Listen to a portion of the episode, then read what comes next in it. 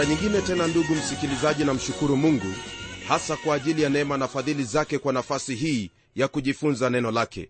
Ni tumaini langu kwamba umezidi kuona wema wake bwana maishani mwako hasa unapotembea naye kwa njia hii moja ya kujifunza na kutenda yale ambayo yanatoka kwenye neno lake yaani biblia. Twaendelea na somo letu kutoka kwenye kitabu hiki cha danieli sura ya kwanza aya ile ya pili hadi ile aya ya 13 kwenye sura hii ya kwanza ndugu msikilizaji kuna baadhi ya mambo ambayo tutazingatia kama ifuatavyo. Kwanza kabisa tutazingatia kuhusu kufifia kwa yuda na kuanguka kwa yerusalemu. Na pili tutaona jinsi ambavyo danieli alifanya uamuzi wa kuwa mwaminifu kwake mungu. Na tatu tutaona furaha ya mfalme nebukadreza kuhusu hali yake danieli pamoja na wenzake wale watatu. Hebu twende moja kwa moja kwenye kipengele cha kwanza ambacho chahusu kufifia kwa taifa la yuda na kisha kuanguka kwa mji wa yerusalemu neno lake bwana lasema yafuatayo kwenye aya ya kwanza na aya ya pili. Katika mwaka wa tatu wa kumiliki kwake yoakimu mfalme wa yuda nebukadreza mfalme wa babeli alikwenda yerusalemu akauhusuru. Bwana akamtia yoakimu mfalme wa yuda katika mkono wake pamoja na baadhi ya vyombo vya nyumba ya mungu naye akavichukua mpaka nchi ya shinari mpaka nyumba ya mungu wake akaviingiza vile vyombo katika nyumba ya hazina ya mungu wake kwa mujibu wa maandiko haya ndugu msikilizaji ni vyema kwako kufahamu kwamba huyo mfalme yoakimu alifanyika kuwa mfalme na farao neko badala ya ndugu yake yoahazi. Wafalme hawa wawili walikuwa ni waovu licha ya wao kuwa ni wana wa mfalme yosia aliyekuwa mcha mungu. Nitakuuliza uweze kutazama katika kitabu cha wafalme wa pili sura ya 23 aya ile ya 31 hadi 37 kwa habari zaidi kuhusu huyo mfalme hii ilikuwa ni mara ya kwanza ndugu yangu ya huyo mfalme nebukadreza kuhusuru mji huo. Alichukua baadhi ya mateka na vyombo vya nyumba ya bwana ila mji huo haukuharibiwa. Baadhi ya hao waliotekwa ni danieli pamoja na rafiki zake. Yoakimu alipofariki mwanaye yoakini alitoa utawala. Ila kwenye mwaka wa 598 kabla ya kuzaliwa kwake kristo alimwasi mfalme nebukadreza jambo ambalo lilisababisha mfalme huyo kuhusuru huo mji wa yerusalemu kwa mara nyingine. Ingawaje hakuuharibu. Ila kwa wakati huo mamake mfalme na vyombo vyote katika nyumba ya bwana vilitwaliwa hadi babeli na watu wengi walichukuliwa utumwani kama mateka. Hapo ndipo mfalme nebukadreza alimfanya sedekia mjombake yoakini kuwa mfalme lakini huyu pia alimwasi. Mara tu sedekia alipoasi hapo ndipo nebukadreza mfalme wa babeli aliusuru ule mji akauharibu na kuuchoma. Hiyo ikiwa ni pamoja na hekalu yake bwana. Wanaye sedekia waliuawa machoni pake naye mwenyewe alipofushwa. Haya yote ndugu msikilizaji yalitendeka kulingana na neno lake mungu alilolinena kupitia kwa kinywa chake yeremia. Waweza kusoma habari hizo katika kitabu kile cha yeremia sura ya 25 aya ya 8 hadi 13 rafiki msikilizaji yeremia na ezekieli walikuwa wamewatahadharisha watu wote kuhusu wale waliokuwa wakitabiri uongo kuhusu mji huo wa yerusalemu wakisema kwamba yerusalemu haitaharibiwa. Lakini sasa kwa kuwa neno la bwana ni lazima litasimama wima na lithibitishwe kuwa ni kweli kabisa yale ambayo manabii hao walikuwa wametabiri ndiyo ambayo yalitendeka na wala siyo yale ambayo manabii wa uongo waliokuwa wakiyasema. Ndugu msikilizaji chochote ambacho unachokisikia chochote ambacho unachokiamini hebu ukichunguze vizuri kabisa. Maana unapokosa kukichunguza na kuangalia iwapo ni kweli kabisa wewe utajipata kama watu hawa ambao walitumainia maneno ya uongo na mwishowe wakaaibika. Kuna mengi sana ambayo watu huyanena kwamba ni maneno yake mungu na maneno hayo kwa hakika siyo ya mungu hata kidogo bali ni maneno ambayo wao wenyewe wameyabuni. Msikilizaji wangu jitahadhari na watu kama wale ligeukie neno lake bwana ulisome neno hili liwache neno hili liwe ramani yako katika njia yako ya imani. Maana utakapofanya hivyo wewe utakuwa salama salimini kwa kuwa yeyote ambaye analitegemea neno lake mungu hatatayarika hata milele. Wakati huu ambao unatajiwa kwenye sehemu hii ndugu msikilizaji ni ule wakati wa kwanza ambapo baadhi ya vyombo vilichukuliwa toka nyumba ya bwana au hekalu. Vyombo vilivyosalia yoakimu mfalme alivitoa na kumpa mfalme nebukadreza alipokuwa akijisalimisha kwake. Nitakuuliza usome kile kitabu cha wafalme wa pili sura ya 24 aya ile ya 13 kwenye aya ya tatu na ya nne neno lake bwana laendelea kwa kutuambia yafuatayo. Mfalme akamwambia ashpenazi mkuu wa matoashi wake awalete baadhi ya wana wa israeli wa uzao wa kifalme na wa uzao wa kiungwana vijana wasio na mawaa wazuri wa uso wajuzi wa hekima werevu kwa sababu ya maarifa yao wenye kufahamu elimu watakaoweza kusimama katika jumba la mfalme tena alimwambia awafundishe elimu ya wakaldayo na lugha yao. Kama vile ilivyo katika maandiko haya ndugu msikilizaji ni wazi kwamba mfalme nebukadreza alijitakia kuwa na watumishi ambao watamtumikia vyema kabisa. Kati ya hao walikuwa wale wa uzao wa kifalme. Mambo haya ambayo tuyasoma kwenye aya hizi mbili ni mambo ambayo nabii isaya aliyatabiri katika kile kitabu cha isaya sura ya 39 aya 7 ambayo yanena yafuatayo kuhusu wale wa uzao wa hezekiya mfalme wa yuda. Nalo hilo neno lasema hivi kuhusu jambo hili. Na baadhi ya wana wako utakaowazaa watakaotoka kwako watawachukulia mbali nao watakuwa matoashi katika jumba la mfalme wa babeli. Ndugu msikilizaji kwa mara nyingine tena ni wazi kwamba biblia haikuandikwa na watu wasio na maarifa bali iliandikwa na hao ambao walikuwa na masomo au hekima na maarifa. Kwa mfano musa alikuwa na maarifa na hekima ya nchi hiyo ya misri.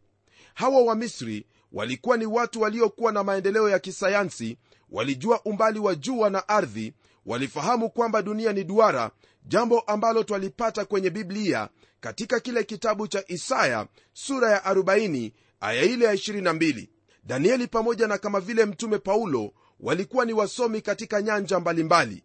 zaidi ya hapo jambo ambalo pia twaliona kwenye aya hizi ni kwamba lile ambalo limenenwa kwa kinywa chake mungu kupitia kwa vinywa vya manabii ni lazima kutimia maana kama vile tumesoma kwenye kile kitabu cha isaya sura ile ya 39 aya 7 hilo ndilo ambalo limetendeka miaka nyingi baadaye jambo hili lathibitisha kwa mara nyingine tena kwamba biblia ni neno lake mungu neno ambalo lajitegemea. Kwa hivyo ni jambo la busara kwako kuliamini neno hili au kufanya uchunguzi wako nawe utaona kwamba kwa hakika hili ndilo neno lake mungu ambalo wastahili kuliamini. Kwenye aya ya tano neno lake bwana latuambia hivi. Huyo mfalme akawaagizia posho ya chakula cha mfalme na ya divai aliyokunywa. Akaagiza walishwe hivyo muda wa miaka mitatu ili kwamba hatimaye wasimame mbele ya mfalme ndugu msikilizaji chakula hiki ambacho mfalme aliagiza kwamba walishwe ni chakula ambacho kulingana na desturi za wakaldayo ilikuwa ni lazima kitolewe kwanza kama dhabihu kwa miungu yao. Kumbuka kwamba desturi na vyakula ambavyo danieli pamoja na wanzake walihitajika kula ilikuwa ni lazima visiwe na jisi kulingana na torati au mafundisho ambayo mungu aliwapa kupitia kwa nabii musa. Tunapogeukia aya ya 6 na ya neno la mungu latuingiza kwenye kipengele cha pili ambacho chahusu uaminifu wa danieli kwake mungu. Neno la mungu latuambia hivi basi katika hao waliokuwapo baadhi ya wana wa yuda danieli na hanania na mishaeli na azaria mkuu wa matoashi akawapa majina alimwita danieli belteshaza na hanania akamwita shadraka na mishaili akamwita meshaki na azaria akamwita abednego jambo hili ambalo twaliona kwenye aya hizi rafiki msikilizaji ilikuwa ni hatua ya kwanza ya kuwafanya hawa wana wa yuda kuanza kufikiri kama wakaldayo. La kujifunza hapa ni kwamba jina ambalo wampa mtoto wako aidha litamfanya awe jinsi anavyohitajika au kwa lugha nyingine atafanana na jina lake. Kuna uwezo katika yale uyanenayo ndugu yangu. Kwa hivyo kabla haujampa mtoto wako jina fikiria viwavyo kuhusu jina hilo na maana yake hebu fikiria kuhusu mfano wa jina hili mwana mkasa. Je hili ni jina ambalo waweza kufurahia? Siamini kwamba ungelipenda jina hilo. Twampata raheli mkewe yakobo alipomzaa benjamini alimwita benoni manake mwana wa majuto yangu. Nitakuuliza usome kwenye kile kitabu cha mwanzo sura ya 35 aya ile ya 16 hadi 18 lakini babaye alibadili hilo jina na kumwita benyamini yani mwana wa mkono wangu wa kuume rafiki yangu chunguza hilo jina kabla haujamwita mtoto wako. Kwa mujibu wa aya hizo ambazo tumezisoma ni wazi kwamba mkuu huyu wa matoashi aliyabadilisha majina ya hawa wana wa yuda ili kwamba wanapoitwa kwa majina ya kikaldayo waanze kufikiria kama wakaldayo na mwishowe kufanya kila kitu kama vile wakaldayo hufanya. Hebu tutelemke kwenye aya ya nane tupate kuyafahamu yale ambayo yatatokea baada ya hapa. Neno la mungu latuambia yafuatayo kwenye aya ya nane.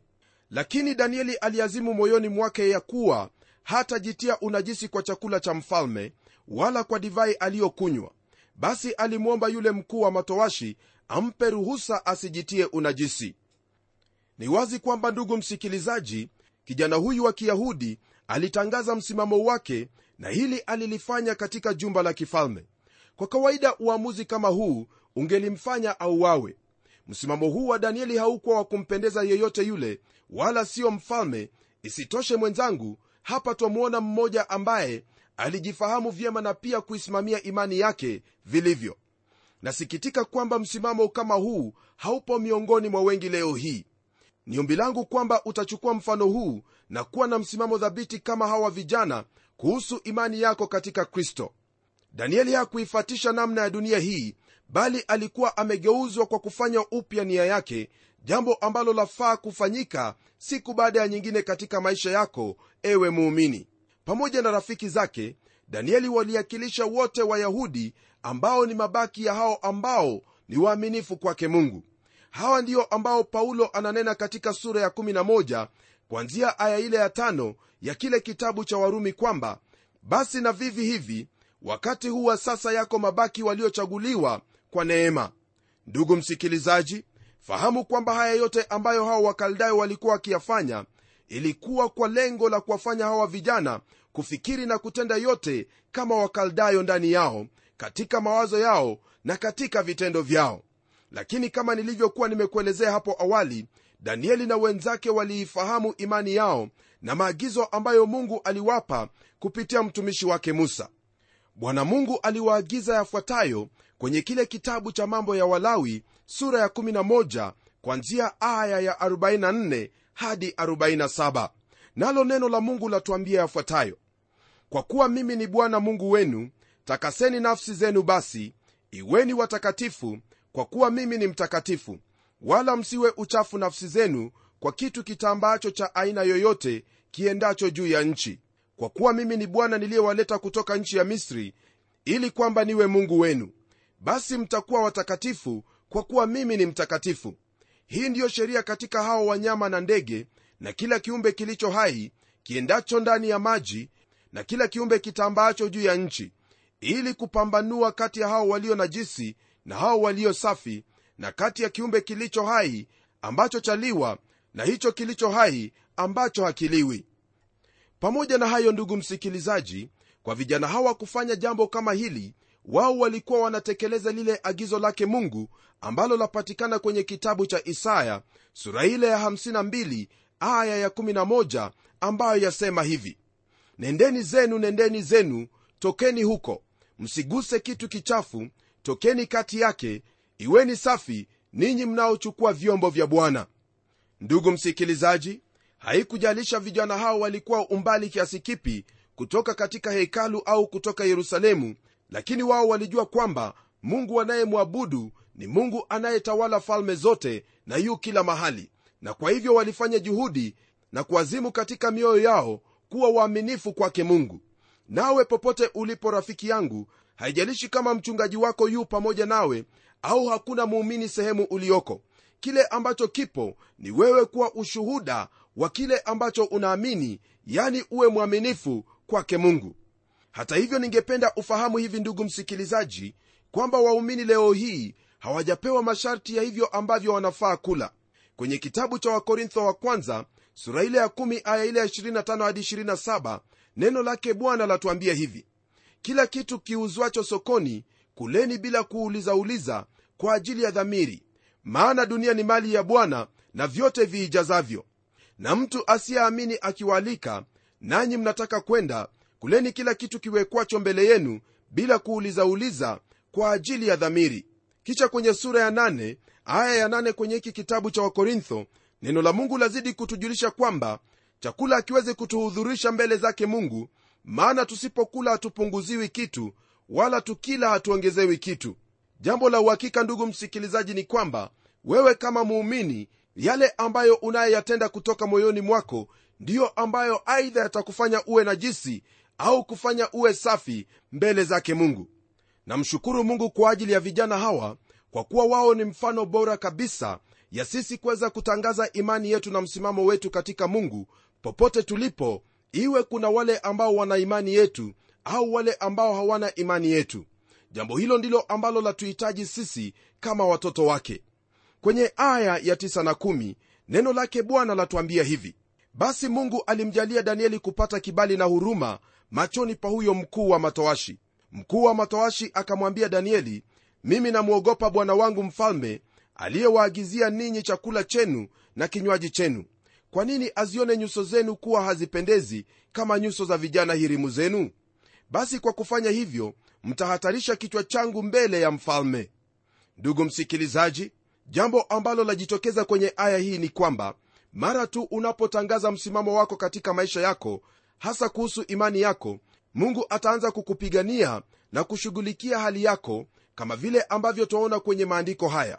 Fahamu hili siyo lazima iwe kwa jinsi moja na ya danieli maana mungu ana njia yake ya kuhakikisha kwamba makusudi yake maishani mwako yametimia katika hali yoyote ile mahali popote ulipo.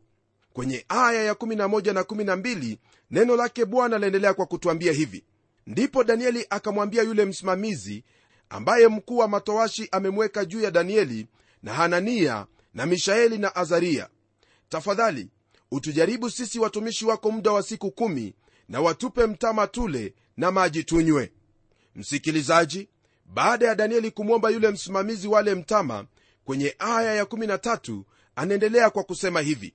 Kisha nyuso zetu zitazamwe mbele yako na nyuso za wale vijana wanaokula chakula cha mfalme ukatutendee sisi watumishi wako kadiri utakavyoona. Jambo ambalo ningependa ufahamu ndugu msikilizaji ni kwamba hali yake danieli ya kukataa chakula kutoka mezani kwa mfalme ni kwa kuwa aliazimu kufanya jambo hilo toka moyoni mwake. Hili ni jambo ambalo lafaa kuwepo katika maisha yetu kama waumini. Licha ya sisi kuwepo hapa ulimwenguni au katika dunia dunia yenye mivuto ya kila namna ya tamaa ni vyema kufanya uamuzi wa kuwa uaminifu kwa mungu kwa kuyatii hayo ambayo ametuagiza. Nam ni vigumu ndugu msikilizaji kumtumikia mungu bila ya kuazimu toka moyoni. Usisahau kwamba ni kutoka katika moyo ndipo kwatoka mambo yote ambayo aidha yatakufanya uwe safi au najisi. Sikia vyema mwenzangu sio kwa matendo ya kisheria au kukosa kula vyakula vya aina fulani ndipo utampendeza mungu. Kumbuka kwamba mafarisayo walitenda vitu vingi mno kwa kiwango cha yesu kuwaambia wanafunzi wake kwamba iwapo haki yao haitazidi ile ya mafarisayo hawatauona ufalme wa mbinguni. Ila mafarisayo walikuwa na dosari mioyoni mwao kwa kuwa yale yote waliokuwa wakiyatenda yalikuwa ya nje tu na ndani ya mioyo yao hali yao ilikuwa tofauti kabisa hali ambayo haikumpendeza mungu hata kidogo. Moyo wako msikilizaji ndipo ambapo hali zote huanzia. Mara tu unapoazimu moja kwa moja hilo ndilo utakalolitenda. Je ndugu msikilizaji utaazimu kumpenda mungu na kutenda hilo ambalo ni la kusimamia imani yako katika kristo? Basi fanya hivyo naye mungu atakupa nguvu ya kuwa shahidi wa kristo katika ulimwengu huu. Hilo ambalo danieli alitenda pamoja na wenzake wewe pia waweza kufanya hivyo kwa kuwa mungu yu pamoja nawe ili akuwezeshe katika yote ambayo utaazimu kutenda ili kumpendeza yeye. Nitaomba pamoja nawe sasa maana najua kwamba moyo wako u tayari kuazimu kumpendeza mungu katika kila jambo. Na tuombe. Baba mungu katika jina la mwanao yesu kristo na kushukuru kwa kuwa wewe ndiwe mungu na wala hakuna mungu mwingine kama wewe. Bwana kwa fadhili zako na neema yako wewe mwenyewe umetuwezesha siku hii ya leo kuungana pamoja na ndugu yangu msikilizaji ili kulisikia neno lako na zaidi ya yote kujifunza neno hili.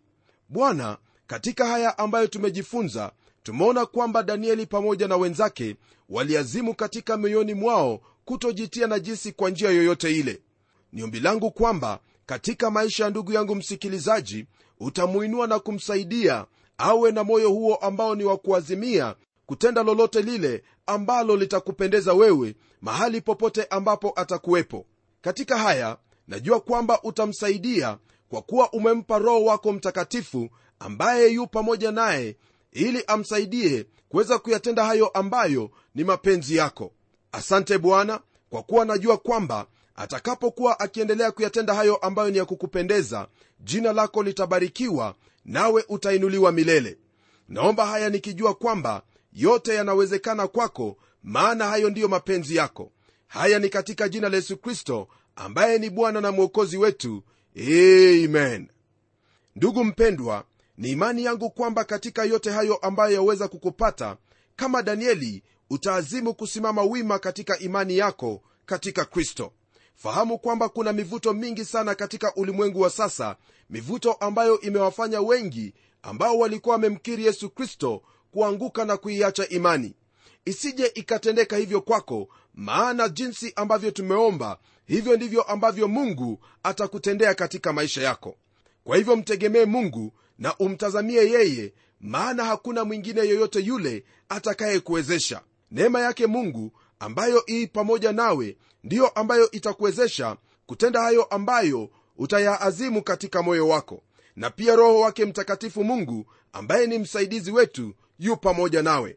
Kwa hivyo usife moyo wala usikate tamaa. Wewe endelea mbele kutetea imani yako na kusimama wima katika hilo ambalo umeliamini. Hadi kipindi kijacho tutakapoendelea na mafundisho yetu mimi ni mchungaji wako jofre wanjala munialo na neno litaendelea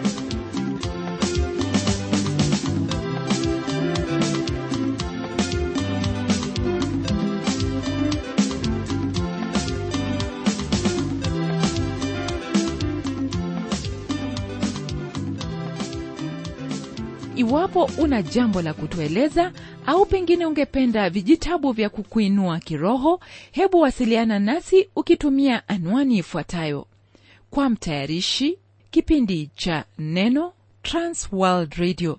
Sanduku la posta ni 21514 nairobi kenya. Pia waweza kuwasiliana nami kupitia anwani yangu ya email ambayo ni pomodo at twr co.ke na hadi wakati mwingine ndimi mtayarishi wa kipindi hiki pamela umodo nikikuaga nikikutakia mema leo.